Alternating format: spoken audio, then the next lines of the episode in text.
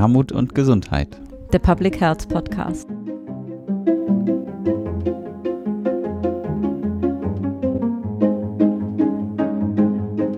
Herzlich willkommen zu unserem Podcast Armut und Gesundheit, der Public Health Podcast. Das ist unsere zweite Aufnahme in diesem neuen Jahr und wir freuen uns sehr, dass wir heute zusammenkommen zum Thema wohnungslose Menschen und insgesamt zu Menschen mit Armutserfahrung und wie können ihre Perspektiven stärker berücksichtigt werden in gesellschaftlichen Prozessen. Wir sitzen heute in einer kleineren Runde zusammen. Unsere Podcasterin Marin Janella kann heute leider nicht dabei sein. Mein Name ist Nicole Böhme und ich freue mich sehr, dass Claudia Czernik aus dem Kongressteam diese Aufnahme heute technisch begleitet. Hallo, liebe Claudia. Hallo. Bevor wir in dieses spannende Thema einsteigen, darf ich Ihnen voller Vorfreude unsere Gesprächspartnerinnen vorstellen. Beginnen möchte ich mit Hilde Rektorschek. Liebe Frau Rektorschek, Sie engagieren sich bereits seit 2008 für Menschen, die von Armut betroffen sind. Sie sind ehemalige Tafelmitarbeiterin sowie die Gründerin der ersten bundesweiten Kulturlogen in Marburg und des dazugehörigen Bundesverbandes, bei dem die Teilhabe von Menschen am kulturellen Leben im Mittelpunkt steht. Seit 2011 sind sie Mitglied beim Armutsnetzwerk, einem unabhängigen und bundesweiten Netzwerk, welches von Menschen, die sozial benachteiligt werden, gegründet wurde. Und hier engagieren sie sich in besonderer Weise für wohnungslose Frauen. Und im Vorfeld schrieben Sie uns, liebe Frau Rektorschek, dass es für Sie von großer Wichtigkeit ist, den Alltag und auch die persönlichen Erfahrungen von Menschen in Armut aus der Nähe zu betrachten und zu erleben, da die Lebenssituation von Menschen mit geringem Einkommen nicht von außen definiert werden könne. Für sie spielt dabei eine große Rolle der Umgang mit der Menschenwürde, was man auch sehr gut an den von ihnen erarbeiteten Grundsätzen ablesen kann. Behutsam, würdevoll und nachhaltig und einladen statt ausgrenzen sind ihre Grundsätze. Wir freuen uns sehr, dass Sie sich heute Zeit für uns genommen haben. Liebe Frau Rektorschek, herzlich willkommen. Ja, danke, dass ich eingeladen wurde. Dann darf ich Jürgen Schneider begrüßen. Lieber Herr Schneider, auf der Webseite des Wohnungslosentreffens liest man, dass Sie ein langjähriger Aktivist sind für die Rechte wohnungsloser Menschen und auch selber ohne festen Wohnsitz leben. Wir hatten uns kennengelernt vor ein paar Jahren bei einem Treffen der Menschen mit Armutserfahrung der Nationalen Armutskonferenz in Berlin. Und während des Gesprächs wurde mir schnell klar, dass sie europaweit unterwegs sind und sich in vielen Organisationen und Initiativen engagieren und auch selber Netzwerke bzw. Organisationen gegründet haben. Herzlich willkommen. Äh, danke für die Einladung. Das kann ich aber nochmal korrigieren. Wir haben uns Gerne. kennengelernt, wo ich eingeladen wurde als Komiteemitglied da mitzumachen bei Armut und Gesundheit. Und danach kam erst das Treffen mit Amterfahrung. Ja, vielen Dank, Herr Schneider, dass Sie das nochmal klargestellt haben. Und damit möchte ich einsteigen in unser spannendes Thema für heute. Der Kongress thematisiert ja seit 27 Jahren den Zusammenhang zwischen Armut und Gesundheit und insbesondere auch den Zusammenhang zwischen Wohnungslosigkeit und Gesundheit.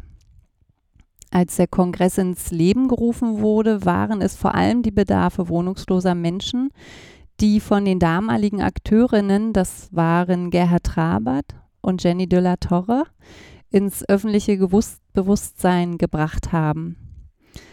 Und in unseren letzten beiden Episoden hatten wir thematisiert, wie es besser gelingen kann, genau diese Zusammenhänge im politischen Raum zu adressieren. Und wir wissen heute, es braucht zum einen politischen Willen, Armut abzuschaffen. Und zum anderen gibt es komplexe Regeln und bestimmte Zeitfenster, damit Themen im politischen Raum Gehör finden. Und mit Ihnen beiden kommen wir nun mit zwei Akteurinnen ins Gespräch, die sich seit langer Zeit in selbstorganisierten Initiativen aktiv für die Teilhabe von Menschen mit Armutserfahrung in politischen Entscheidungsprozessen engagieren. Und wir sind sehr gespannt heute auf Ihre Erfahrungen, die Sie gemacht haben bei Ihren langjährigen Engagements und welche Erkenntnisse Sie gewonnen haben und vor allem, was Sie uns mit auf den Weg geben können. Aber fangen wir von vorne an. Sie beide engagieren sich in Initiativen, in denen Menschen, die von Armut betroffen sind oder waren, den Kampf für ihre Rechte quasi selbst in die Hand genommen haben und ihre Stimme erheben, sich einmischen und sich einsetzen. Und mittlerweile gibt es bundesweit ein starkes Engagement von selbstorganisierten Initiativen, wie dem schon genannten Armutsnetzwerk, der Selbstvertretung wohnungsloser Menschen und auch jährliche Wohnungslosentreffen. Und sie beide engagieren sich im Armutsnetzwerk, welches gegründet wurde von Menschen, die aus verschiedenen Gründen an den Rand der Gesellschaft gedrängt wurden. Und die Menschen hinter dem Armutsnetzwerk haben es sich zum Ziel gemacht, genau den Menschen eine Stimme zu geben, die sozial benachteiligt werden genau für politische Entscheidungsprozesse und sie fordern ihr Recht für die Teilhabe dafür ein. Lieber Herr Schneider, Sie engagieren sich seit vielen Jahren und sind in Kontakt mit verschiedenen Organisationen und Wohlfahrtsverbänden, die sich für wohnungslose Menschen einsetzen. Können Sie uns einmal mitnehmen und schildern, wie sich diese Initiativen organisieren und was konnten diese bislang erreichen? Das ist eigentlich sehr einfach. Selbsthilfe oder Organisation. Ich weiß nicht, ob man das Selbsthilfegruppen nennen sollte. Ich würde das engagierte Bürger nennen. Aus allen Lebenslagen. Das hört sich viel besser an als Selbstorganisation oder äh, Selbsthilfe. Das hört sich immer sehr schwierig an. Und äh, vor vielen Jahren habe ich damit einfach angefangen, weil ich gesehen habe, es fehlte es etwas und und durch die Unterstützung auch mit Hilde und mit anderen ist das immer größer geworden, weil die Not, dass die Leute selber was machen, ist sehr groß. Weil äh, ohne die Leute geht das einfach nicht. Und die tun sich auch schwer, weil Irgendjemand will sie immer unterstützen und dabei geht das eigene, die eigene Initiative verloren etwas. Weil viele, die auch unterstützen, stehen eigentlich mehr im Mittelpunkt als die Menschen selber auch. Ja, also wenn's, wenn's hilft, wenn's hilft, ist das gut. Und das wird das, ist das Schwierige dabei. Das darzustellen, dass wir Unterstützung brauchen, in jeder Form. Aber diese Eigenständigkeit, wo Hilde auch da kann ich nur Hilde nennen, weil Hilde jetzt dabei ist. und ähm, auch mit den Logen da, Kulturlogen, das so gemacht ist, dass die Eigen, Eigeninitiative sozusagen bleibt immer noch ein bisschen vorhanden. Das ist einfach wichtig. Es wird nicht so übersteuert. Und äh, was, was, also wir werden nicht so nicht so mal eben so Initiativen äh, ähm, gründen können weil dafür sind die Widerstände zu groß und die Logistik, die, die Gelder, was alles so fehlt, ist nicht vorhanden, um das vernünftig machen zu können. Ich habe mal mit einem Verband gestritten, der hat mir gemeint, gemeint, das Armutsnetzwerk wäre ja so klein. Und da habe ich ihm gesagt, gut, äh, wenn ich so viel Geld wie ihr bekommen hätte, gib mir eine Million, dann mache ich das auch. Dann war etwas ruhiger dann auch weil einfach äh, die Logistik und die Finanzen sind einfach für sowas kaum vorhanden. Ja, und dadurch ist es schwierig, sowas erst recht aufzubauen.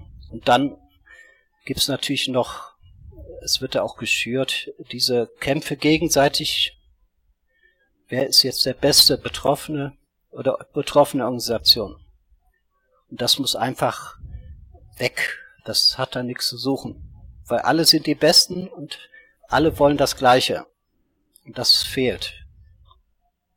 Und da ähm, äh, in den Gremien sieht das auch so aus, die Leute werden da genauso gebraucht, um darauf aufmerksam zu machen, aber die müssen aber Stück für Stück sich rein, da rein versetzen können. Man hat manchmal mit Leuten zu tun, die wissen nicht mehr, was vor Ort passierte. Die wissen, wie es verbandsmäßig geht, wie es strukturmäßig geht, aber wie es dann vor Ort aussieht, hängen sie dann meistens. Nicht, weil sie böse sind, sondern eine andere Ebene bespielen. Ja, und deswegen ist auch wichtig, dass wir auch mit dabei sind, in diesen Ebenen auch, um was zu bewegen. Aber das muss man Stück für Stück auch reinwachsen, weil die müssen erst verstehen, was man braucht. Das ist auch ein langer Prozess. Vielen Dank, liebe Frau Rektorschek. Sie engagieren sich sehr für wohnungslose Frauen und haben in den letzten Jahren auch gemeinsam mit wohnungslosen Frauen ihre Bedarfe in die Öffentlichkeit gebracht. Ähm, sie haben auch ein Positionspapier verfasst und 2017 gründete sich auch eine Frauengruppe unter dem Dach des Armutsnetzwerkes. Und unsere Hörerinnen und Hörer sind sehr daran interessiert zu wissen, welche Erfahrungen Sie in den letzten Jahren gemacht haben und was konnten Sie bislang erreichen. In meiner Vorstellung haben Sie ja schon gesagt, dass ähm, ich mich mit dem Leben im Armut beschäftige.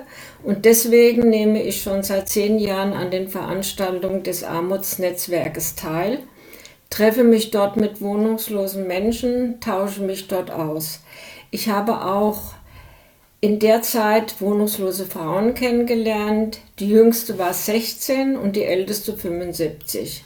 Ich habe erfahren, dass wohnungslose Frauen im Gegensatz zu Männern ihre Not vertuschen. Sie sind Einzelgängerinnen. Sie sind geprägt durch Gewalt. Sie haben Angst. Und deshalb schlafen sie am Tag und in der Nacht sind sie unterwegs. Das ist so sehr typisch. Sie erzählten ihre Geschichten, die sich sehr ähnelten und wünschen sich eine kleine Wohnung, ein finanzielles Auskommen, damit es sie ihr Leben in den Griff bekommen. Es waren sehr offene Gespräche. Einige sagten, dass sie sich schämen und machtlos sind. Andere sagten, wir sind der Müll der Gesellschaft. Erreicht habe ich, dass über 30 Frauen Vertrauen zu mir aufgebaut haben. Im Notfall haben sie meine Handynummer und das wird auch genutzt und ich kann oft Unterstützung vermitteln. Das ist mir auch ganz wichtig, dass wir in Verbindung bleiben. Ähm, in Marburg habe ich vor vier Jahren mit der Frauenbeauftragten Kontakt aufgenommen und das Thema Wohnungslosigkeit ist jetzt Chefsache des Oberbürgermeisters. Es hat sich herausgestellt, dass die Stadt davon ausging, dass die Diakonie sich gut um wohnungslose Menschen kümmert. Notunterkünfte, Mittagstisch oder Suppenküche. Und alle gingen davon aus, dass es in Marburg keine wohnungslosen Frauen gibt. Inzwischen aber haben in den letzten drei Jahren in Marburg 30 Menschen ein Dach über den Kopf bekommen mit Probewohnen. Das ist so ein bedarfsgerechtes Angebot.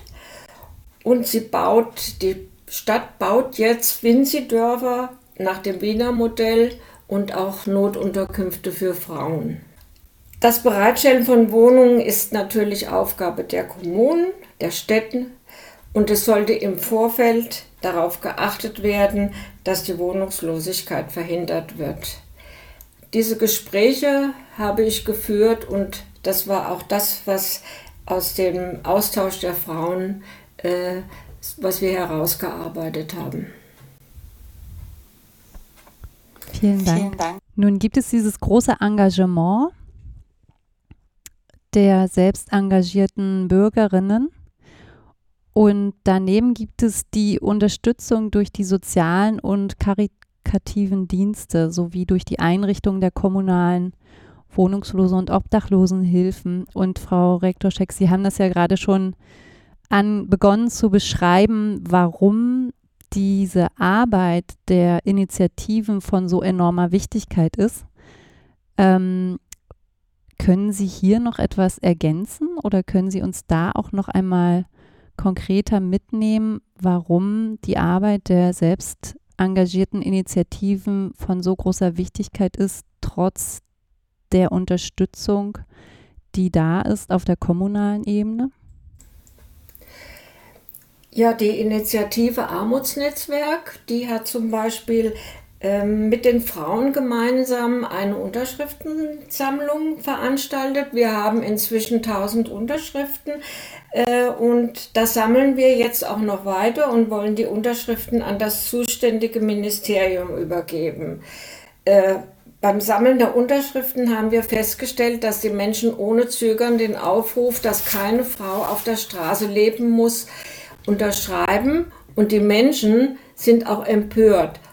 Häufiges Zitat ist, nicht die Frauen müssen sich schämen, sondern der Staat. Bei der Übergabe der Unterschriftenliste wäre eine öffentliche Wahrnehmung sehr wichtig. Sie würde das Thema Armut mit seinen Auswirkungen aufnehmen und gemeinsam könnte dazu führen, dass neue Maßnahmen gegen die Wohnungslosigkeit ergriffen wird. Warum Natürlich ist es wichtig, die Arbeit der Initiativen. Oftmals denken nämlich die Gesetzgeber, dass alles wunderbar geregelt ist und durch die Initiativen erfahren sie, wo es gut funktioniert, aber auch wo es nicht funktioniert und wo unbedingt Handlungsbedarf erforderlich ist. Die Zusammenarbeit mit den sozialen und karitativen Einrichtungen gibt es. Es muss aber jetzt mal auf den Prüfstein. Der Staat ist zunächst für die Bereitstellung der Wohnung zuständig und die Initiativen können ihn unterstützen. Und das ist, hat sich jetzt ein bisschen ins Umgekehrte entwickelt, dass äh, die jeder nicht so richtig wusste, wer verantwortlich ist. Und ich glaube, das müssen wir nochmal ähm, formulieren. Herr Schneider, die Frage würde ich auch an Sie stellen. Können Sie hier ergänzen? Ist die Schwierigkeit manchmal, wo hört die Betreuung auf? Wo fängt sie an? Hm. Also gut gemeint ist nicht immer gut gemacht. Und das gilt für alle dann, die unterstützen wollen. Ne, das ist einfach die Menschen in den Situationen, wo ich auch lebe, die haben besondere Lebenssituationen. Da muss man lernen, mit umzugehen. Wie halt in anderen Situationen auch. Das gelingt mhm. aber manchmal nicht so. Dann kommt immer dieses überstülpende, wir machen das schon. Ihr seid dabei, wie auch immer. Aber da fehlt diese Mitbestimmung. Also ich möchte nicht irgendwo reingedrückt werden in Systeme. Das mhm. muss man den Menschen auch zugestehen. Mhm. Also nicht noch Systeme aufbauen, aufbauen, wo die Menschen gar nicht rein möchten. Unterstützungssysteme ja, keine Frage, Angebote, aber nicht reindrücken, du musst. Du kannst, hört sich viel schöner an. Vielen Dank. Und ich würde jetzt gern mit Ihnen dazu sprechen, welche Unterstützung benötigen wohnungslose und obdachlose Menschen. Und wenn wir uns einmal das Beispiel Berlin anschauen, Berlin wird auch Hauptstadt der Obdachlosigkeit genannt. In den letzten drei Jahren hat sich das Stadtbild sehr verändert. Es sind äh, richtige Zeltlager an vielen Orten entstanden. Und da stellt sich mir die Frage, ob sich die Strukturen verfestigt haben der Wohnungslosigkeit und der Obdachlosigkeit. Und in Berlin wurde jetzt ein Masterplan festgelegt, ähm, um die Wohnungs- und Obdachlosigkeit bis zum Jahr 20, 2030 zu überwinden. Und die Hoffnung dieses Masterplans liegt auf dem Konzept Housing First. Das heißt, die Menschen bekommen zuerst einen Wohnraum und erst danach kümmert man sich um andere mögliche Probleme. Lieber Herr Schneider, wie schätzen Sie die derzeitige Situation ein von wohnungslosen und obdachlosen Menschen und wie sehe Ihr Masterplan aus? Es ist schwierig, einen Masterplan zu haben. Weil ähm, ich höre immer viel von Best Praxis und das ist katastrophal.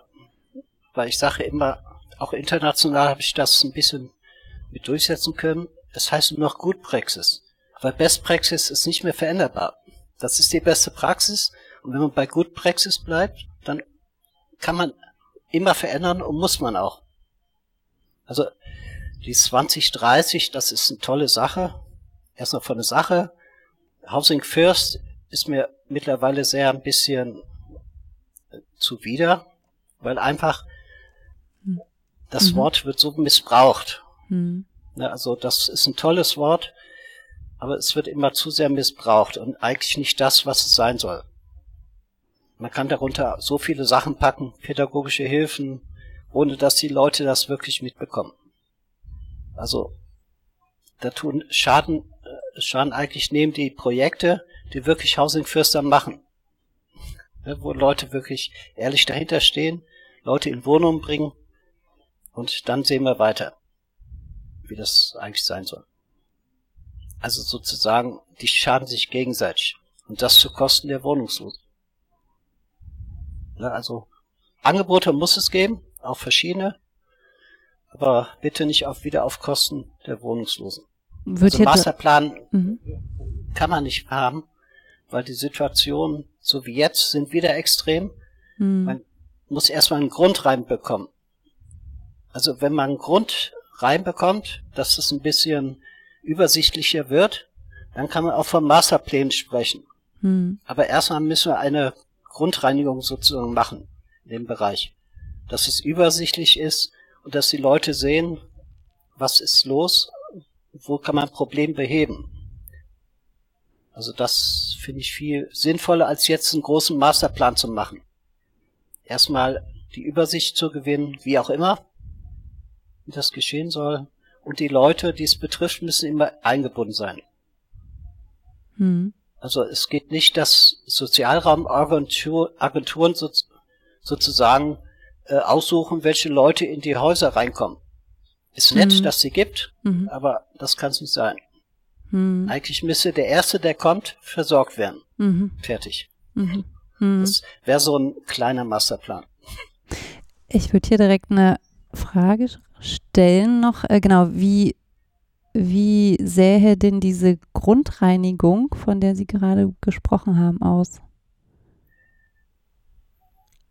Man muss zu den Leuten hingehen mhm. und fragen, was ist los, was braucht ihr? Mhm. Mhm. Dass Leute eine Wohnung brauchen, mhm. das kann man alleine drauf kommen. Da braucht man keine Wohnungslosen für. Mhm. Also, also, wie man Wohnung baut und so. Also da geht's um diese Probleme, die die Leute haben nochmal besser darstellen zu können. Wohnung ist das eine und das andere ist ja danach auch. Aber, aber wir brauchen nicht so zu tun, als ob jetzt die ähm, Wohnungslosen Versuchskaninchen sind. Für gar nichts. Mhm. Das darf einfach nicht sein. Wir würden uns, sagen wir, die Menschen, die in normalen Lebenslagen sind, die würden sich das auch nicht gefallen lassen. Mhm. Darum ist manchmal der Widerstand auch sehr extrem. Mhm. Das ist schade einfach. Frau Rektorschek, wie schätzen Sie die momentane Situation von wohnungslosen Frauen ein und wie sähe Ihr Masterplan aus? Ja, äh, durch die Pandemie sind natürlich äh, die Wohn viele Menschen, also Männer und Frauen, wohnungslos geworden. Die sind nicht mehr sichtbar.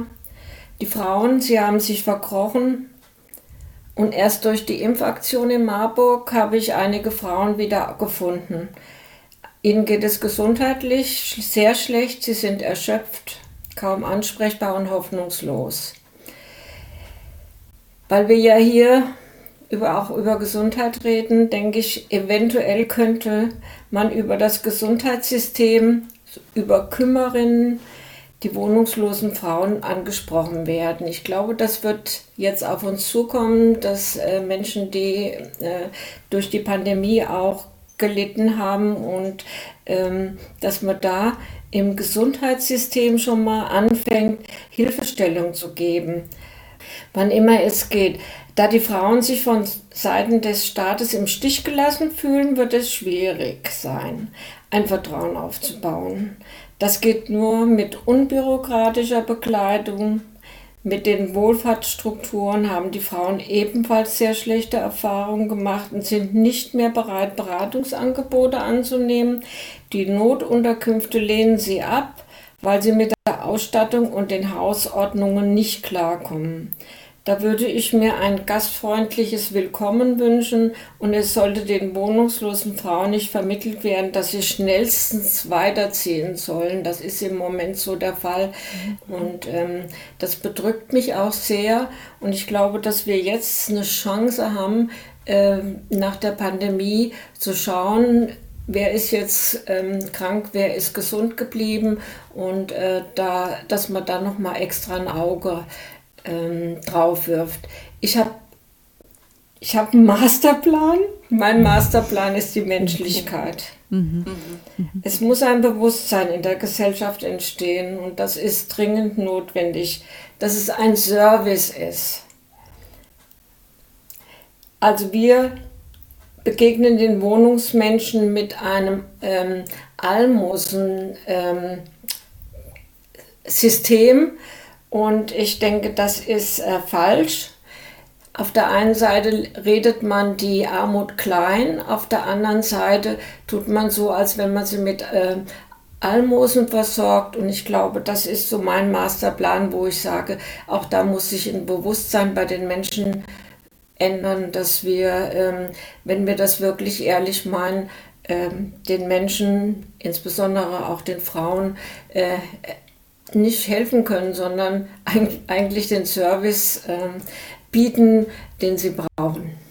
Herr Schneider, und ich möchte Sie ähm, noch einmal fragen, Sie vertreten ja die nationale Armutskonferenz auch beim Europäischen Armutsnetzwerk.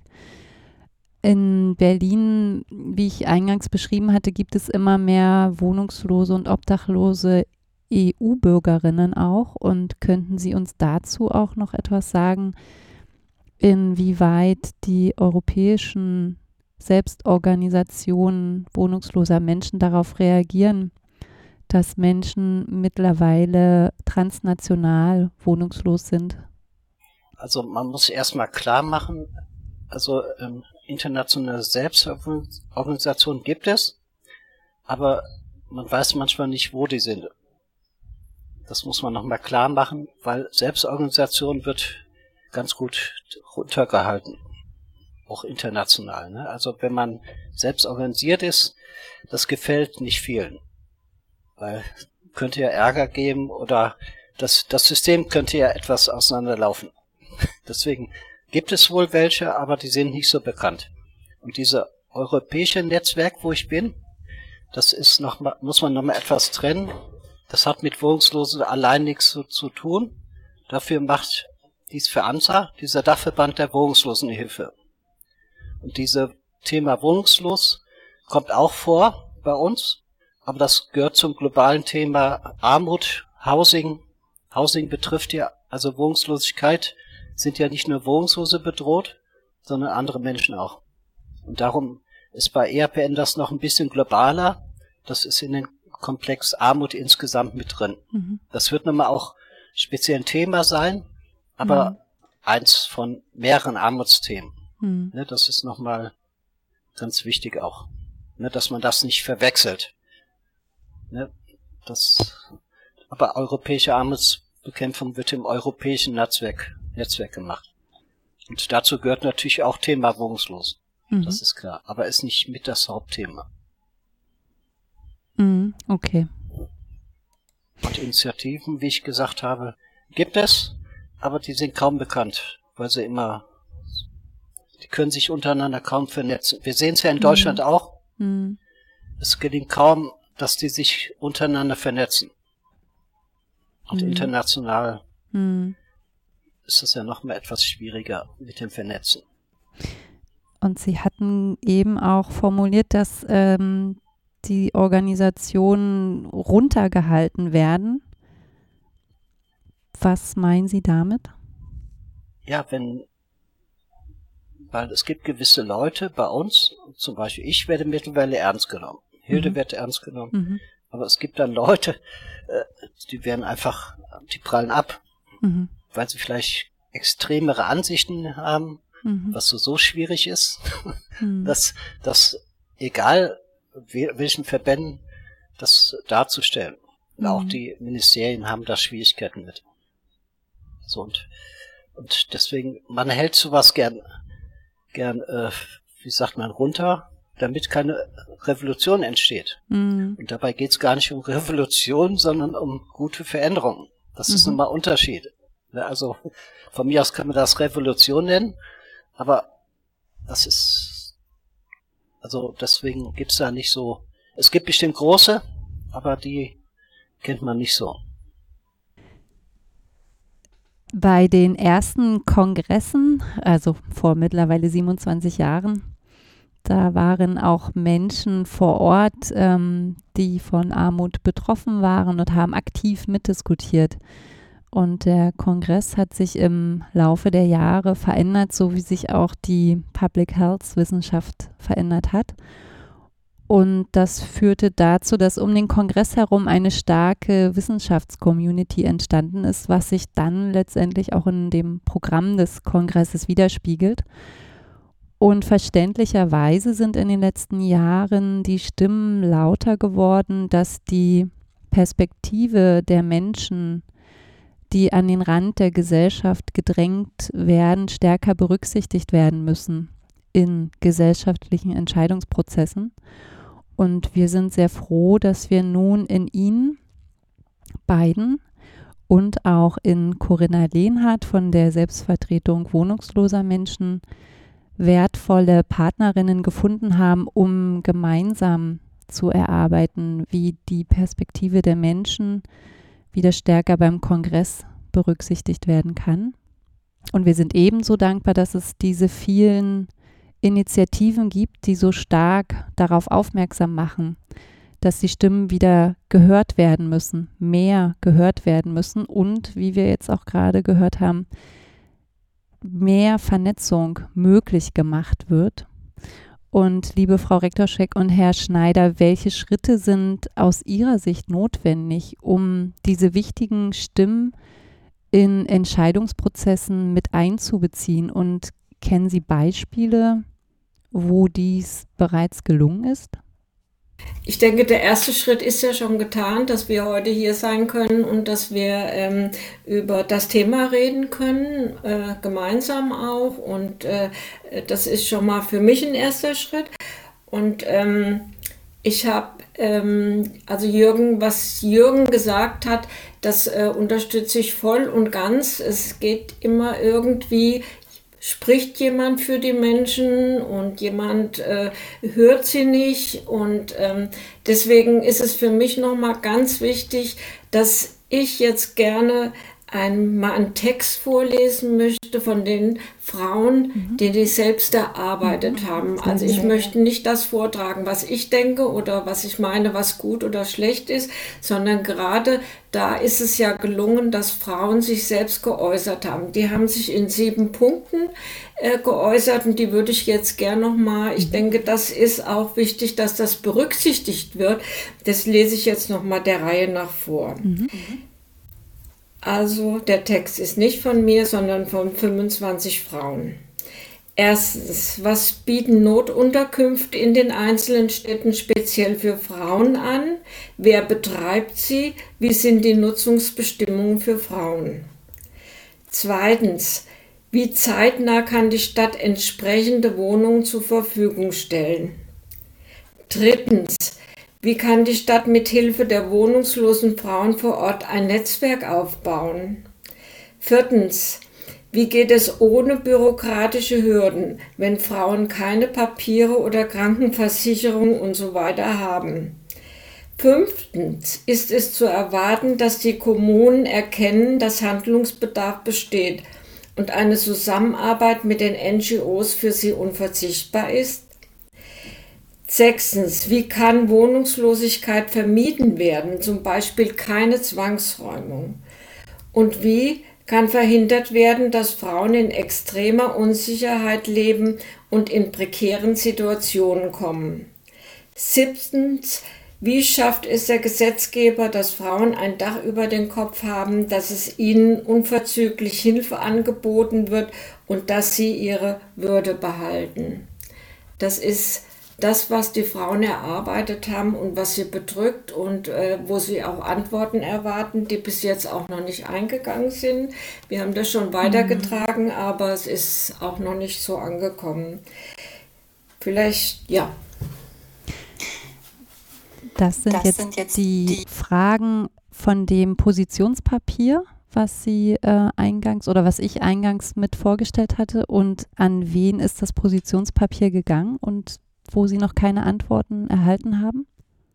Äh, also wir haben es an die Diakonie geschickt, weil die ja auch und an Caritas geschickt und mhm. ähm, an die Wohnungslosenhilfe. Ähm, mhm. Und ich habe das auch ähm, an äh, Städte geschickt, mhm. die ähm, an die Frauenbeauftragten. Mhm. Und also es ist jetzt zu diesem Positionspapier außer von Marburg keine ähm, Reaktion gekommen. Und können Sie uns noch sagen, wann das verschickt wurde? Weil ich hatte gelesen, dass das Positionspapier schon vor einiger Zeit ähm, erarbeitet worden ist. 2018 also haben wir es mhm. also veröffentlicht. Mhm. Okay. okay. Herr Schneider, welche Schritte sind aus Ihrer Sicht notwendig, um die wichtigen Stimmen in die Entscheidungsprozesse mit einzubeziehen? Und ja, gibt es Beispiele? Äh, Beispiele gibt es eigentlich sind? nicht so viele. Mhm. Es gibt wohl Einzelne, so wie ich oder andere, die das geschafft haben, da reinzukommen in den verschiedenen Gremien. Aber da brauchen wir natürlich noch mehr Leute dazu. Mhm. Weil einer alleine kann das ja nicht managen. Das ist nett, aber das wird nicht gelingen. Weil das dann auch wieder eine einseitige Sache werden würde. Und wir haben einfach das Problem, dass, dass wir unter den Organisationen, auch von den Betroffenen, da nicht viel Einigkeiten haben. Also mhm. dieses Vernetzen fehlt einfach, um so mehr Leute in verschiedenen Gremien auch reinbringen zu können. So ist der eine von dem Netzwerk, der andere von dem Netzwerk. Das muss aber eigentlich unerheblich sein, von welchem Netzwerk wer kommt. Mhm. Eigentlich muss es sein, es geht um das Thema. Derjenige ist fähig, das in den Gremien da mit reinzubringen. Das muss das sein. Unabhängig, wer jetzt das vorstellt. Von, von den Betroffenen oder wie man das immer nennen möchte. Das ist noch seit Ewigkeit in Kinderschuhen. Mhm. Und diese Kinderschuhe werden noch ein paar Jahre, glaube ich, halten. Mhm. Normalerweise wechselt man ja bei Kindern immer die Schuhe, weil die größer werden. Aber in dem Falle kann man befürchten, dass das noch so bleibt, weil die Strukturen sind einfach noch nicht gegeben, dass wirkliche Teilhabe oder Mitnehmen da, da ist. Da hängt noch zu viel und ist auch manchmal ein Widerwillen, wo auch immer. Darum gelingt das noch nicht so gut, wie es eigentlich sein könnte. Das ist deprimierend, aber mhm. nützt ja nichts, man muss ja mach, weitermachen. Aber wie, wie könnte denn, wie könnte denn eine Struktur geschaffen werden? Strukturen müssen die Leute sich selber schaffen. Mhm. Sie müssen die, das ist genau das ist der Denkfehler, mhm. weil die haben ja alle schon Struktur. Mhm. Aber in den Ebenen, wo wir sind oder auch andere, die engagiert sind, mhm. die brauchen ganz andere Strukturen. Die brauchen ein Stück von Wohlfahrtsverbänden von Struktur, ein Stück von Freiheitsverbänden Struktur. Jetzt übertrieben. Mhm. Also man kann da, man kann da nicht mal eben eine Struktur denken, das muss sich entwickeln. Mhm. Aber das ist ja nie richtig gemacht worden. Wir haben schon mit vielen Sachen angefangen, mhm. aber alles schön geordnet, strukturiert von anderen. Frau Rektorschek, äh, da würde ich ja, Sie jetzt auch noch mal äh, fragen. Herr Schneider hatte ja gerade auch ähm, mehrfach erwähnt, dass, ähm, dass es so wichtig ist oder was es fehlt, das Netzwerk zwischen den Initiativen. Und genau, ich wollte jetzt Herrn Schneider fragen, würde jetzt aber die Frage an Sie auch erstmal stellen, was, was würde den Initiativen denn helfen? Also wie könnten, wie könnte es unterstützt werden, dass ein Netzwerk entstehen kann zwischen den Initiativen? Also ähm, einige tauschen sich ja schon aus, aber ähm, in dem Fall, gerade wenn es um Wohnungslose geht, ähm, da ist das, die Anlaufstelle unheimlich wichtig. Also wenn jetzt zum Beispiel jemand eine Wohnung verliert, ähm, dann kann das nicht sein, dass er irgendwo äh, sich an eine Kirche oder an irgendeine Initiative wendet, sondern dann müsste ja erst einmal die Stadt, die auch verantwortlich ist dafür, dass niemand wohnungslos mhm. wird oder äh, wenn er weiß, es steht jemand auf der Straße, dass er da eigentlich zuständig für ist. Und dann kann man das ähm, schon mal ähm, so machen, dass man nicht in jedem, äh, von, von, der Stadt, von einer Institution zur anderen geschickt wird, da kriegst du Geld, da kriegst du eine Wohnung und da kriegst du vielleicht noch eine andere Hilfe, Kleider oder sonst irgendwas, sondern dass man da wirklich so Anlaufstellen ähm, schafft, und dass jemand, der in Not gekommen ist, sagt, also das und das ist mir passiert mhm. und das und das ähm, ähm, in der Situation bin ich jetzt. Und dann könnte eigentlich, das gibt so Stadtmissionen auch, mhm. die machen das. Und dann sagen die, du hast mir das jetzt alles erzählt, was brauchst du, was willst mhm. du? Und dann kümmert sich die Stadtmission darum. Und da muss nicht derjenige von Pontius bis Pilatus laufen und muss erzählen, jeden, was er alles erlebt hat und was er, was er alles möchte, sondern dann wird das erste Mal gesammelt und dann ähm, wird ähm, der Mensch, der in Not gekommen ist, ähm, dann angerufen oder man trifft sich wieder und dann wird erzählt, äh, was alles äh, gemacht werden kann. Und dann kann er selbst aussuchen, was er möchte und was er nicht möchte. Und so muss man sich dran herumhangeln, dass äh, die Menschen wirklich da auch für sich selbst reden können. Mhm. Aber wenn man auf die Behörde geht, ist es nicht gut. Geht man in die Kirche, kommt man auch in, in, in irgendeine ähm, Fahrwasser rein oder, ähm, oder man hilft sich so, weil man irgendwie, das hatte ich ja auch von, schon vorhin in meinem Beitrag erzählt, ähm, dass man auch da Vertrauen verliert. Und deswegen ist es wichtig, also für mich, ich könnte mir so vorstellen, erstmal eine Anlaufstelle, wo man sich mal frisch machen kann und ähm, das, wo man Essen kriegt und da, wo man Essen kriegt, dass man da auch mit den Leuten ins Gespräch kommt und dass das so eine Art Stadtmission dann ist, wo man dann sa sagen mhm. kann, also ähm, was brauchst du, was willst du und was können wir für dich tun und äh, ist bei den Langzeit armen, armen Menschen ist es jetzt schwierig, aber bei denen, die jetzt reinfallen, müssten wir es ganz, ganz dringend tun. Also wo ist der Unterschied zwischen Menschen, die lange in dieser Situation schon sind und die jetzt aber frisch in diese Situation geraten? Was meinen Sie mit, äh, ist ein Unterschied in der, ähm, also, in der Suche nach Unterstützung? Also äh, bei den Frauen, äh, die ich äh, kennengelernt habe, da äh, geht es auch ähm, so, dass sie schon mal eine Unterkunft bekommen, mhm. aber äh, manchmal geht es dann nicht gut und das äh, ist dann schon über 20, 30 Jahre. Mhm. Aber die Leute, die jetzt vielleicht nach der Pandemie irgendwo äh, keine mhm. Wohnung mehr haben oder krank sind, da müssen wir jetzt wirklich so eine Struktur aufbauen, dass das nicht gleich die gleichen Fehler mhm. gemacht werden, dass die mhm. Menschen dann irgendwo dann doch abstürzen und sich verkriechen und äh, ja, dass mhm. da keine Hilfe mehr da ist. Mhm. Ähm, ich wollte, genau, ich möchte auch an, möchte auch Sie nochmal fragen, wir hatten ja, Sie hatten gerade ähm, gesagt, dass die Vernetzung nicht gelingt zwischen den Initiativen, die Vernetzung fehlt. Und da wäre meine Frage, was, welche Unterstützung bräuchten die Initiativen, damit äh, die Vernetzung gelingen kann? Die Ressourcen einfach. Also es sind ganz einfach Ressourcenmangel, mhm. die die Leute haben. Mhm. Wenn ich so sehe, es gibt Organisationen, ich will nicht mal die Wohlfahrtspflege alleine meinen. Es gibt Organisationen, die können aus ihrem Fundus schöpfen von der Struktur, mhm. von der Vernetzungsstruktur, von, die haben alles Mögliche. Die haben digital, die haben Telefone, Büros, mhm. ne, und das, das müsste man eigentlich erstmal unterstützen, dass das aufgebaut wird. Dass die auch eine Möglichkeit haben zu kommunizieren. Mhm. Oder auch am besten wäre persönliche Treffen. Ist die bessere Kommunikation. Und das fehlt einfach.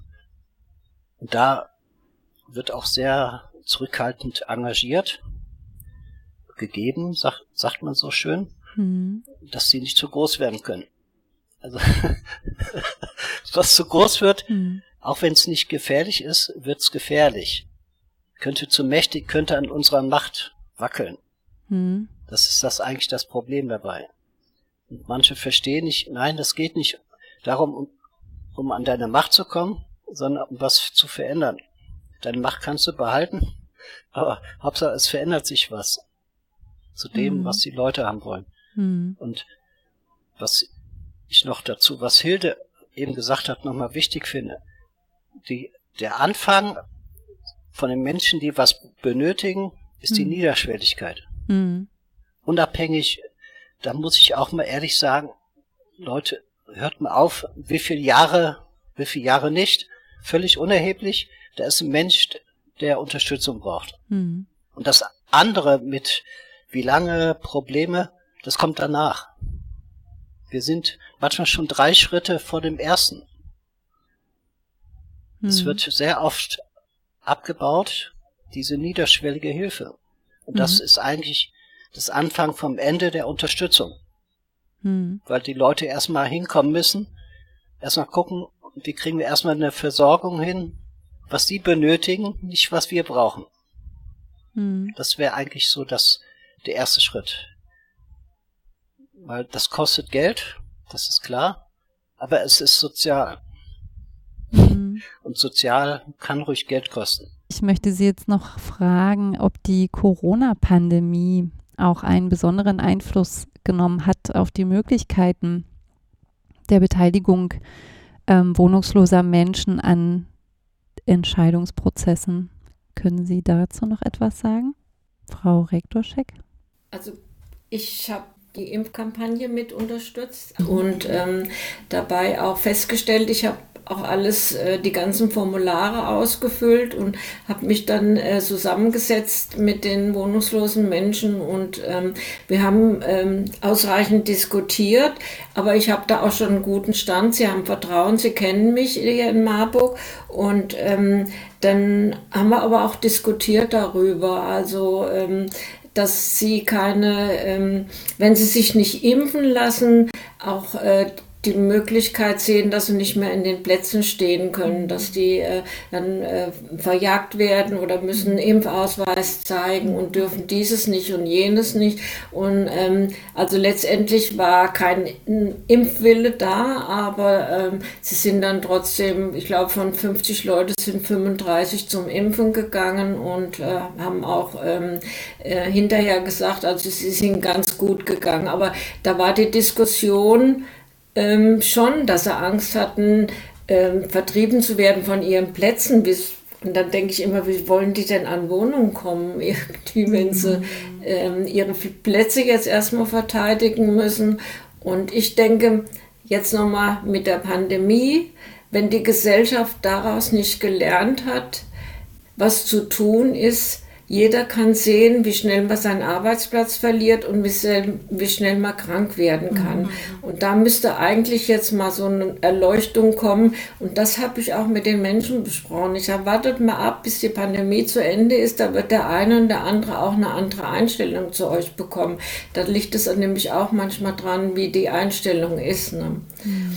Und ja, da habe ich eigentlich Hoffnung, dass ähm, da vielleicht eine Erkenntnis geht und dass vielleicht auch, wenn wir das äh, mal besprechen können, auch mal weitergetragen wird, dass wir da vielleicht auch ein Stück weiter nach vorne kommen.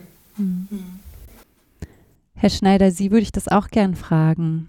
Welchen besonderen Einfluss hat die Corona-Pandemie gehabt die in den letzten zwei Jahren? Natürlich eine große wie sagt man, Einfluss. Mhm. Behörden sind zu und Behörden machen, sagen digital, aber sind nicht digital fähig oder mhm. nur im gewissen Rahmen.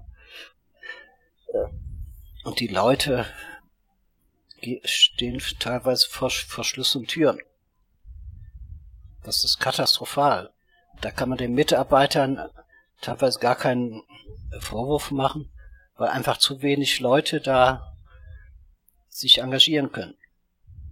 Über das, und jetzt im Moment ist noch die große Ansteckungsgefahr. Es fallen Mitarbeiter aus. Mhm. Das kommt auch noch hinzu. Und dadurch wird die Hilfe immer noch unter, noch mehr reduziert. Oder die Unterstützung. Hilfe ist immer, mittlerweile finde ich das ein zu großes Wort. Unterstützung mhm. ist erstmal schön. Ne, dann, da, wenn daraus eine Hilfe wird, ist das gut. Und in der Pandemie im Moment, auch vorher, ist es katastrophal gewesen.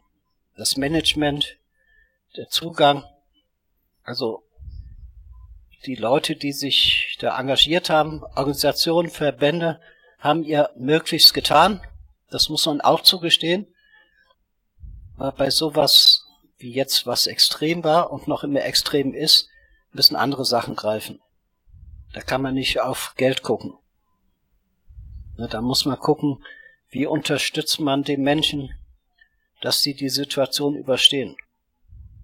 Es nützt nichts, wenn wir diese Gruppierung wie Wohnungslose sagen, gut, macht was ihr wollt und bringt dadurch andere in Gefahr.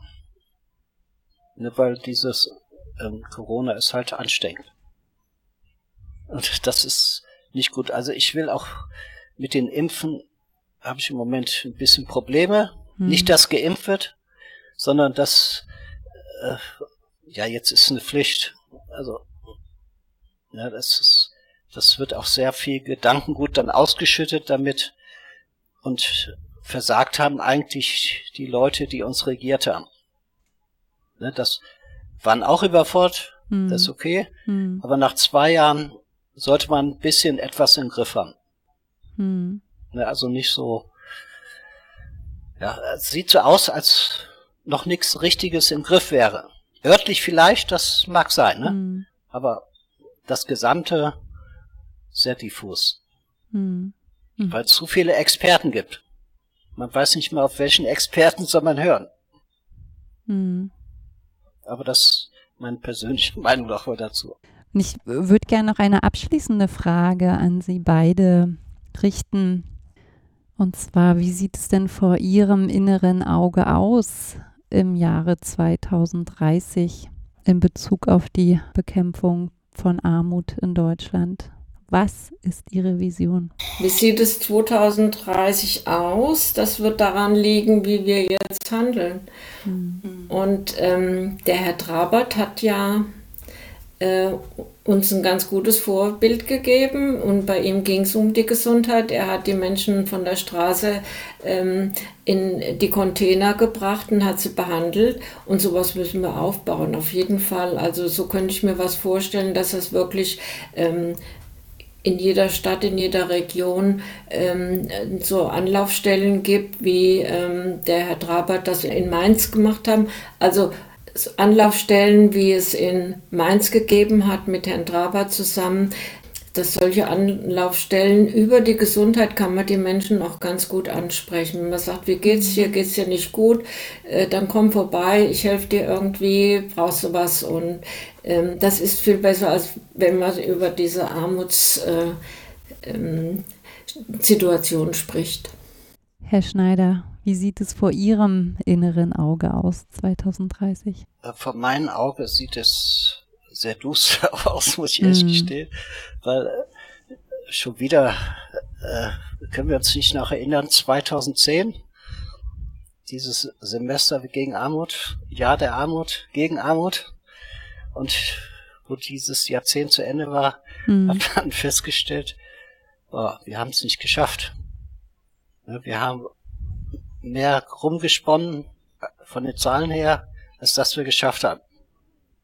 Warum auch immer, ne? Also, und man muss noch mal sagen, wir haben jetzt von der NRK so eine europäische Strategie mit nationalen Zielen, mhm. Zielen heißt das, mhm. mhm. so ein paar Stellungnahme gemacht. Mhm. Und da ist nochmal betont, man kann NRK kritisieren, wie man möchte, aber das wurde gut betont, dass wenn die Deutschen schlechte Vorbilder sind in der Armutsbekämpfung, weil wenn die Deutschen da keine Vorbilder sind und sozusagen ähm, so, so wenig wie bisher machen, dann können, werden andere kleinere Länder auch nicht mitziehen. Mhm. Ne, wenn mhm. Deutschland schon so ist nett, wir bekämpfen mal die Armut, mhm. jetzt übertrieben, aber mhm.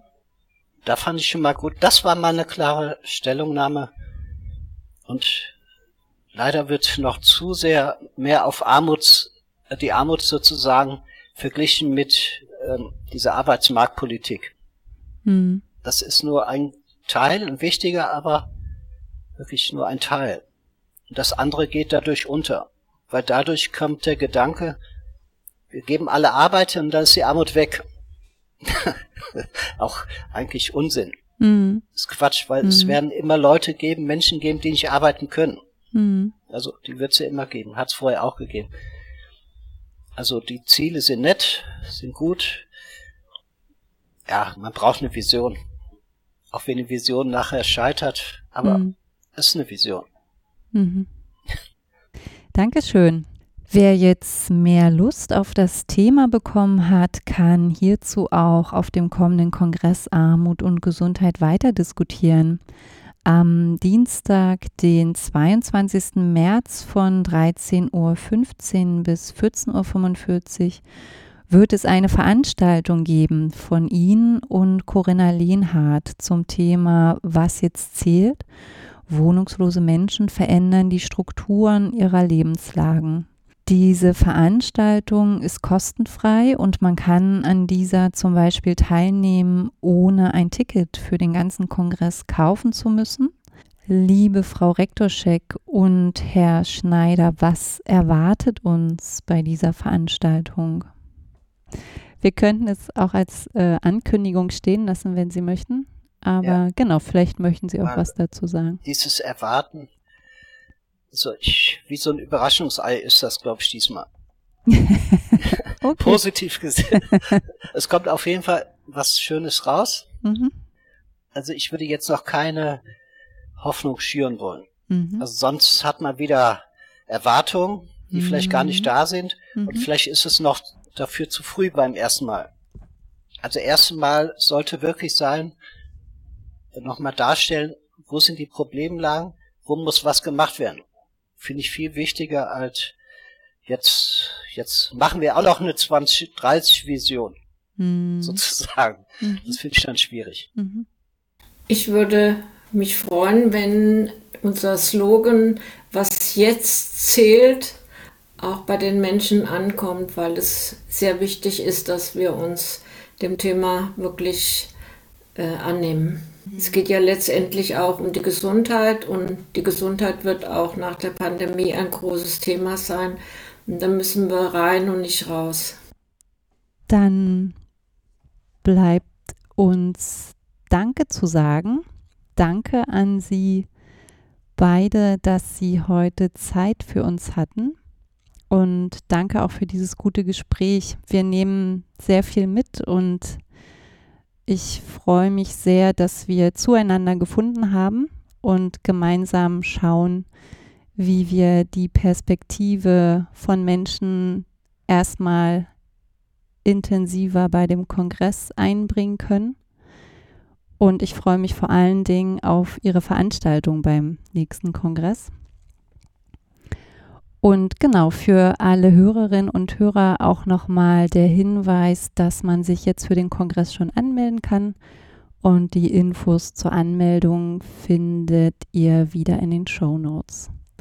Dann herzlichen Dank und einen schönen mittlerweile Abend noch.